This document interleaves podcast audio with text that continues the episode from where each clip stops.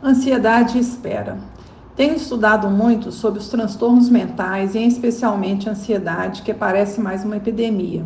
Quem não sente, mesmo que em alguns momentos, a tal da ansiedade? Definimos a ansiedade como um sentimento vago e desagradável de medo, apreensão, caracterizado por tensão ou desconforto derivado de antecipação de perigo, de algo desconhecido ou estranho e de fobia social um sentimento livre e impertinente de apavoramento, preocupação e caracterizados por pensamentos inversos ou misturas de muitas informações, preocupações ou até mesmo precipitação de afazeres. Pode parecer ainda alguns desses ou todos os sintomas: sudorese, tremores, dores pelo corpo, dispneia, agitação e angústia, que é um medo sem objeto. Ocorre também mudanças de humor com pensamentos conflitantes, negativos e expectativa apreensiva. Os antidepressivos, ansiolíticos atuais agem na sinapse celular. Sob essa ótica, a depressão, a ansiedade, nos é apresentada como síndromes que devem ser erradicadas, independente dos motivos que levaram a elas e a história de vida do sujeito, pois estar deprimido e ansioso é ruim, sinal de disfunção orgânica e de fracasso do funcionamento do corpo. A psiquiatria atual interessa interromper a disfunção, erradicando o sofrimento imediato, sem fornecer ao sujeito a possibilidade de encontrar o caminho da simbolização. Com isso, o sujeito permanece em uma posição empobrecida, dependente de uma solução mágica que as pílulas trazem. ansiedade é, assim, uma das formas de sofrimento psíquico predominante na pós-modernidade está fortemente correlacionada e reflete uma sociedade na qual reina a lógica do espetáculo e uma cultura do narcisismo. Segundo Birman, 2001. Se aliada a essa exigência, o sujeito traz em sua constituição uma fragilidade psíquica, está pronto para desencadear de um adoecimento psíquico, um quadro de ansiedade de variado espectro. Busca de adequação.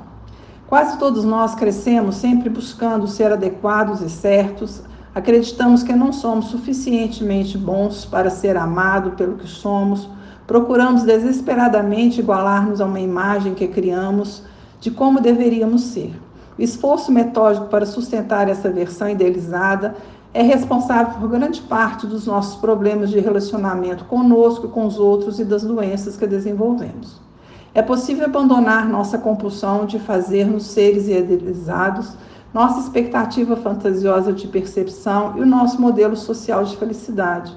O ser, o ser idealizado é uma fantasia mental.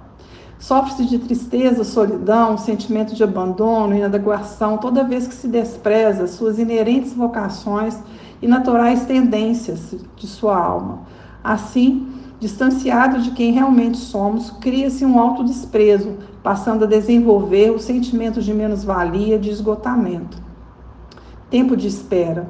Mas nem sempre a ansiedade, tristeza, angústia ou sofrimento deve ser encarado como doença ou insânia.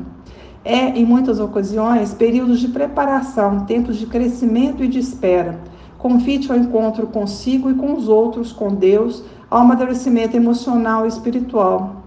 A espera está muito na contramão do mundo moderno, onde impera a cultura da urgência. Espera tem a ver com expectativa, com esperança, e essas podem ser frustradas, então melhor não tê-las.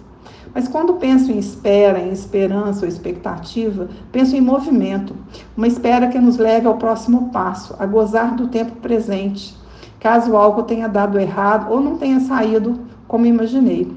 Podemos, ao final, transformar o sofrimento em um desejo novo ou repaginado. Podemos criar projetos, podemos simplesmente usufruir do dia de hoje, ao invés de ficarmos paralisados em nossas frustrações ou idealizando um futuro o qual não temos domínio. O tempo de espera pode ser um tempo precioso para ver, sentir, tocar, ouvir, cheirar a nós mesmos e o nosso redor, para poder de fato avaliar o que se passa. Enquanto esperamos, podemos somente sofrer ou podemos nos encontrar para viver de uma outra forma. Terezinha Araújo para o blog Bendita Existência na coluna Relações Humanas. Um abraço e até breve.